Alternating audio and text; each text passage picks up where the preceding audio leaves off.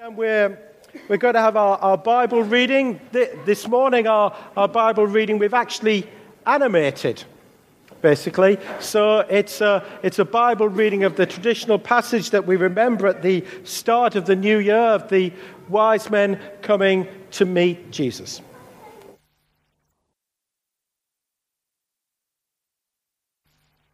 Jesus was born in Bethlehem, in a region where the evil King Herod ruled. About the time of Jesus' birth, some wise men from the east arrived in Jerusalem, asking King Herod, Where is the newborn King of the Jews? We saw his star as it rose, and we have come to worship him. King Herod was angered by what he heard. A king other than himself? In his own land? Herod called a meeting of the leading priests and teachers of religious law and asked, Where is the Messiah supposed to be born? In Bethlehem, in Judea, for this is what the prophet wrote. You, Bethlehem, are one of the smallest towns in Judah, but from you will come one who will rule Israel from me. He comes from very old times, from days long ago.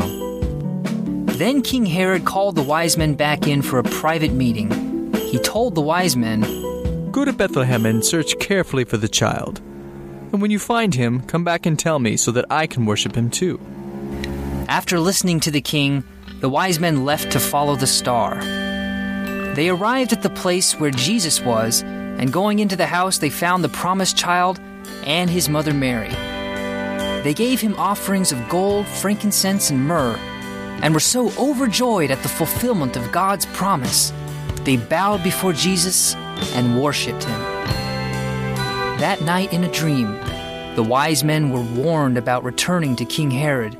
He was plotting to kill Jesus.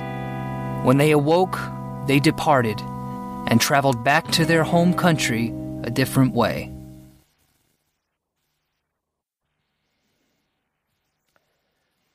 So I want you to imagine this scene. Maybe it might be your sister, might be your brother. Maybe it might have been your, your, one of your daughters or one of your children. Or maybe it may have been a friend or a niece or something like that, and they've just had a baby. And you decide that you're going to buy a gift for them. And I wonder if, I'm sure you've all imagined that scene, and I'm sure you've all been in that scene. I wonder what would you buy for them? Nothing. What would you, what would you buy for them? I can't believe you've not done this.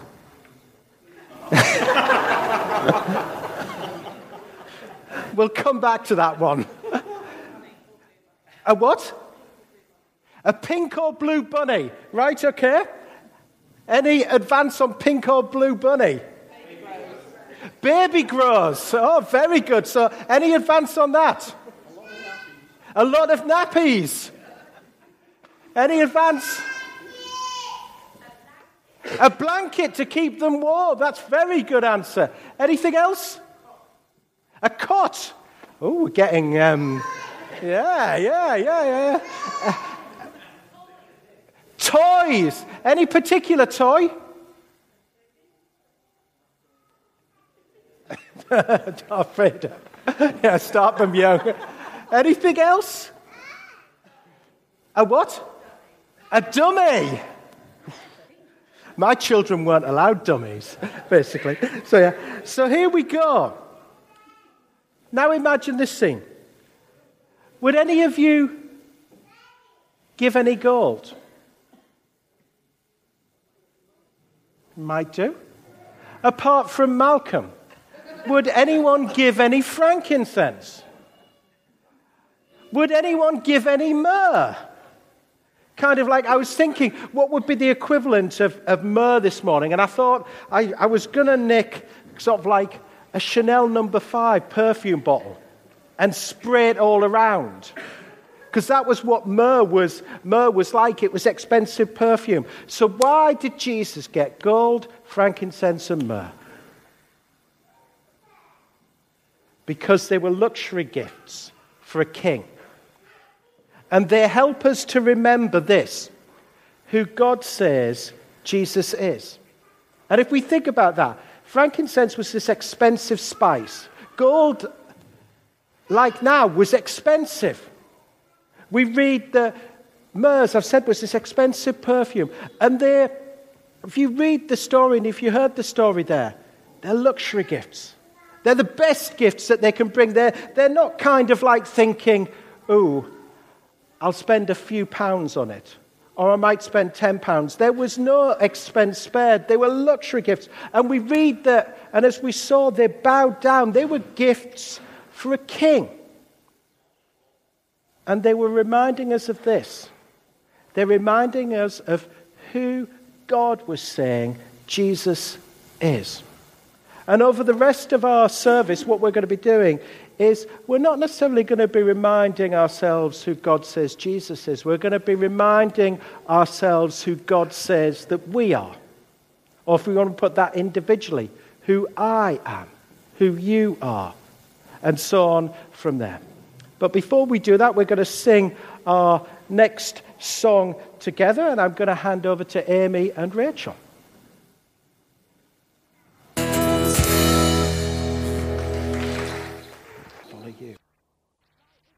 Younger children, and well, uh, children up till 11 years old, come and follow me and Rachel to um, the Epiphany Chapel over here. We've got an activity to do with you over here.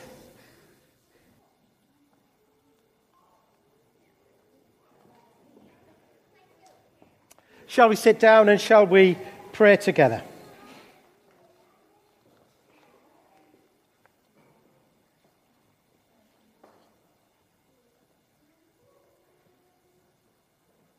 Lord, help us to understand a bit more this morning about how you see us, as to who you say we are. In Jesus' name we pray. Amen. So they were luxury gifts for a king to remind us who God says Jesus is. But then I suddenly thought about this a bit and suddenly thought, is that where it stops? Does God just give gifts to Jesus because Jesus was God's son? Or does it happen elsewhere in the Bible? And what I found when you start to read the Bible is you find over and over again God wants to remind his people who they are. He doesn't necessarily choose physical gifts like gold or frankincense or myrrh, but he uses words. And words can be just as powerful as a gift, as a physical gift. He gives us promises to remind us who he says we were.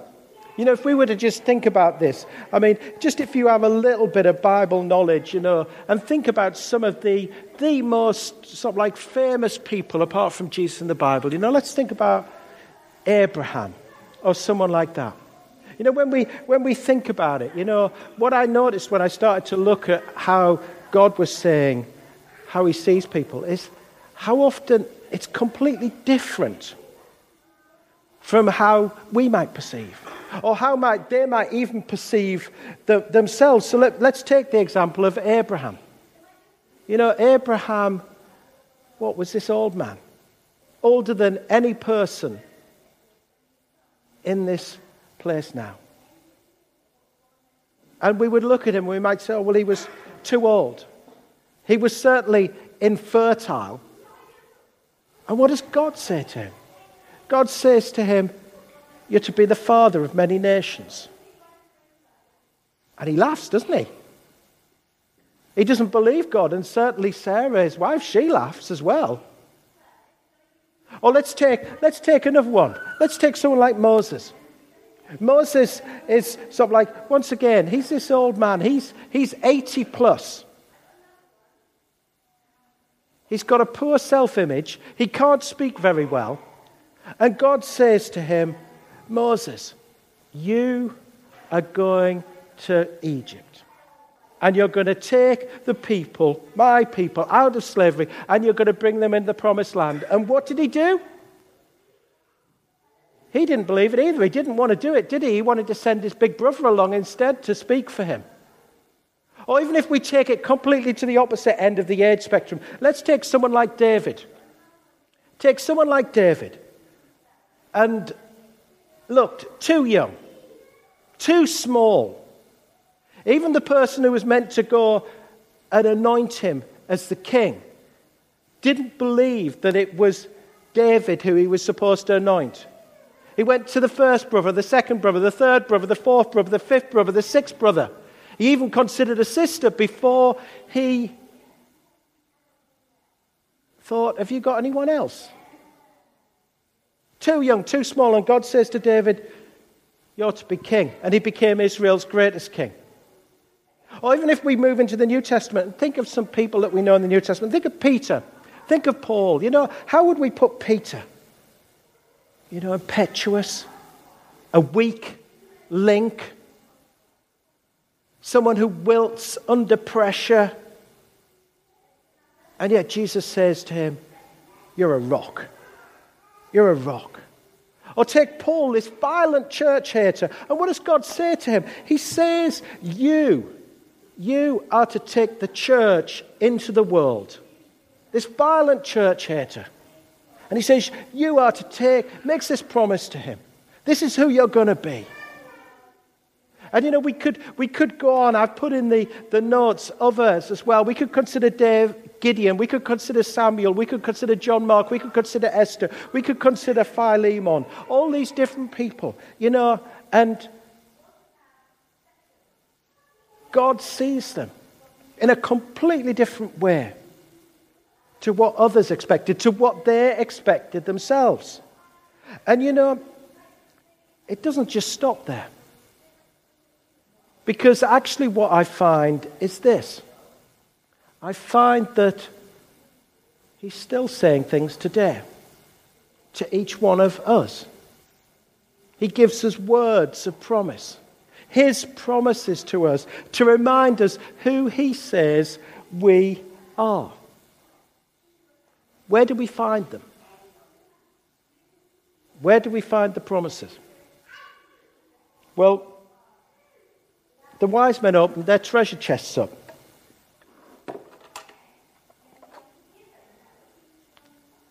We find them in here, don't we? This is the only place we find them. We find them in here. This is, as was presented to the Queen at her coronation, the most valuable thing that this world affords. You know, the Queen's got an awful lot of money. An awful lot of money. Yet this thing is the most valuable thing the world affords. In this building, this thing, this book is the most valuable thing because it contains the promises of God to us, to remind us who God says that we are. And I want to remind you of two this morning. And they cut right to the heart of perhaps the biggest question in the world today. It's the question of identity, the question of what does it mean to be human?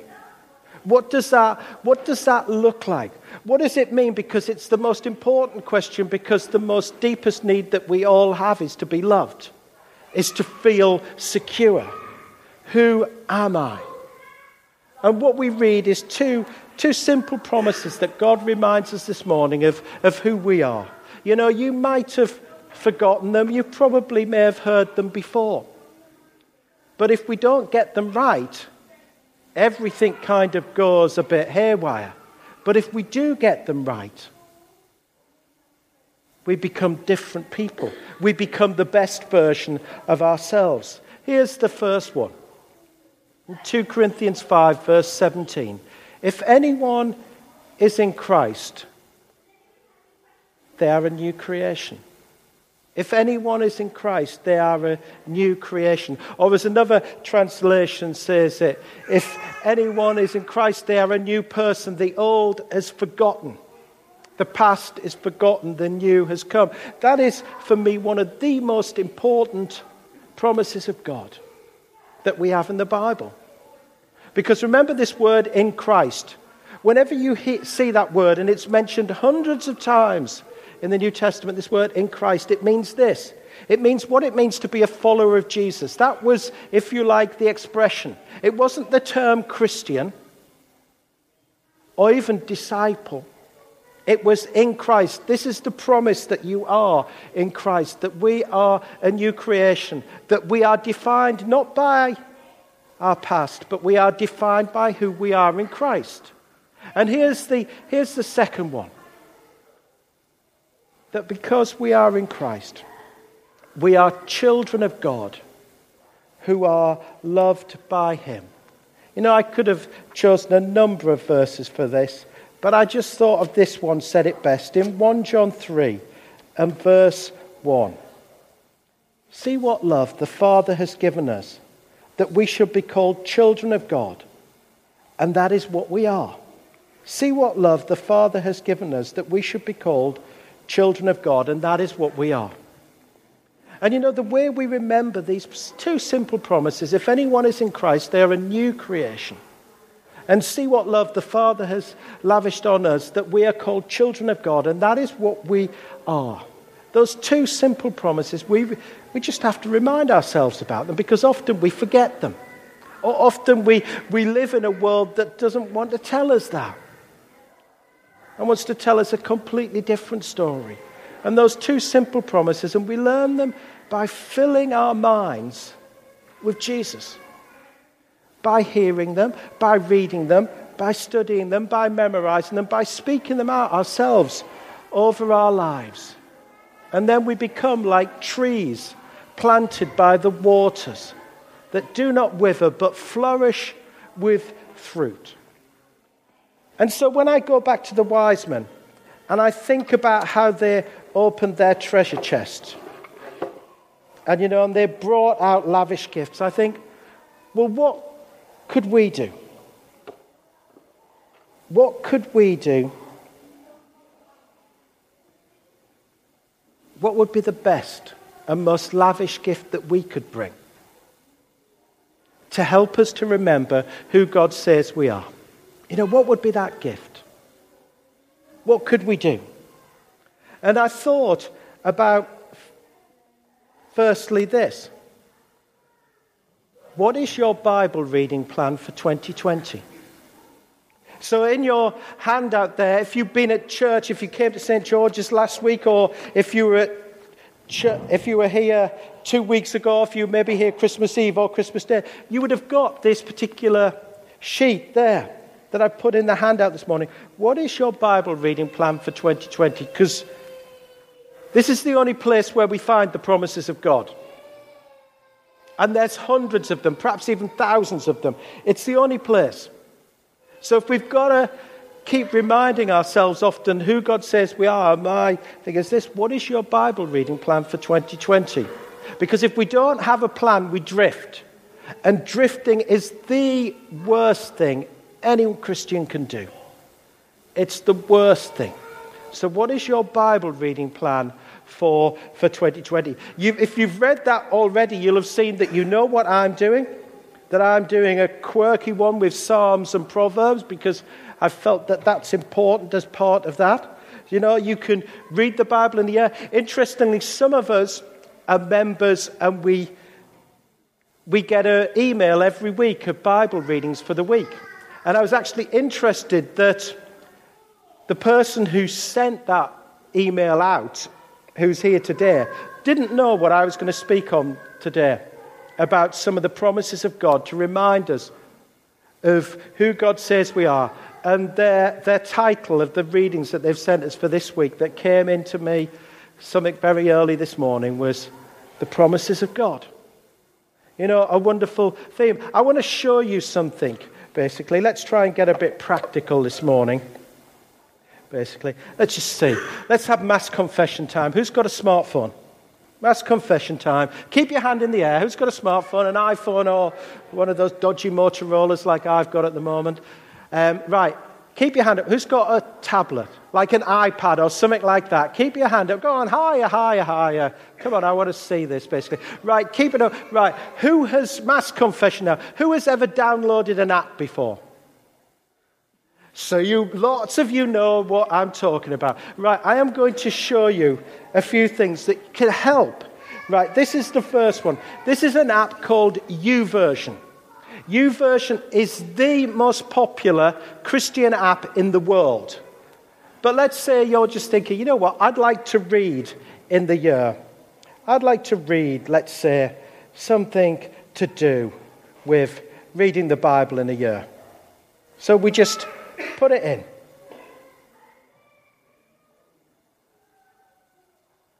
and look at all these different things that come up.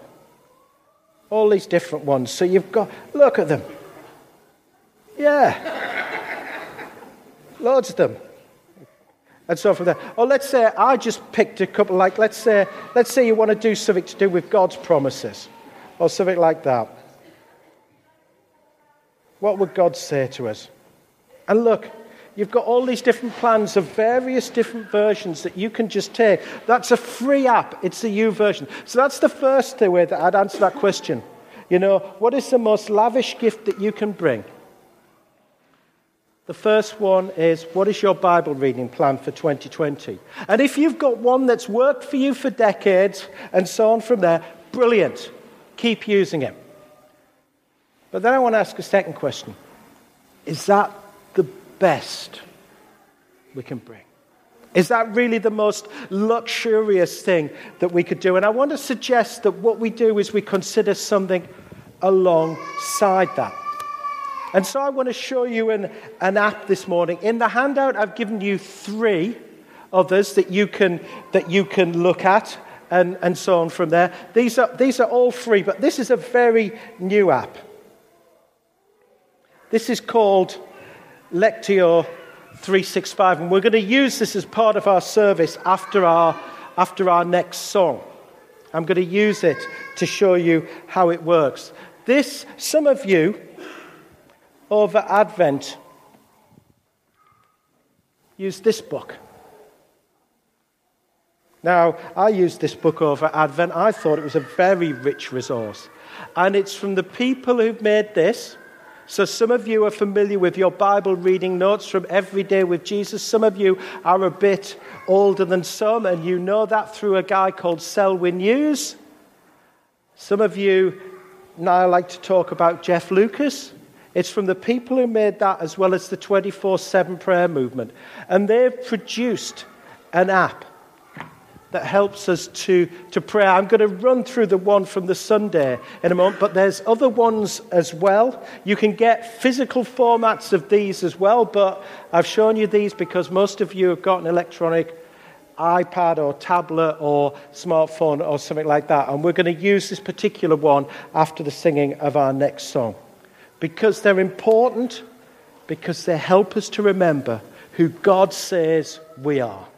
Not how anyone else says we are, not how I say we are, not how the person you're married to says how you are, not how your children might say who you are, or your parents might say who you are, not how your workmates might say how you are, or your friends say who you are. They're important because they remember who God says we are. And what the children are doing just over there, and we're going to come back and use it later on, is right at the end of your handout is a picture of a rainbow. I chose the rainbow deliberately because it contains perhaps the oldest, or certainly one of the earliest promises of God to his people. And I've just used the colours there and reminded you of a different promise that you can take away and pray each day, memorize each one. They're not that long. For each day to remind us who and how and who God says we are. Shall we pray?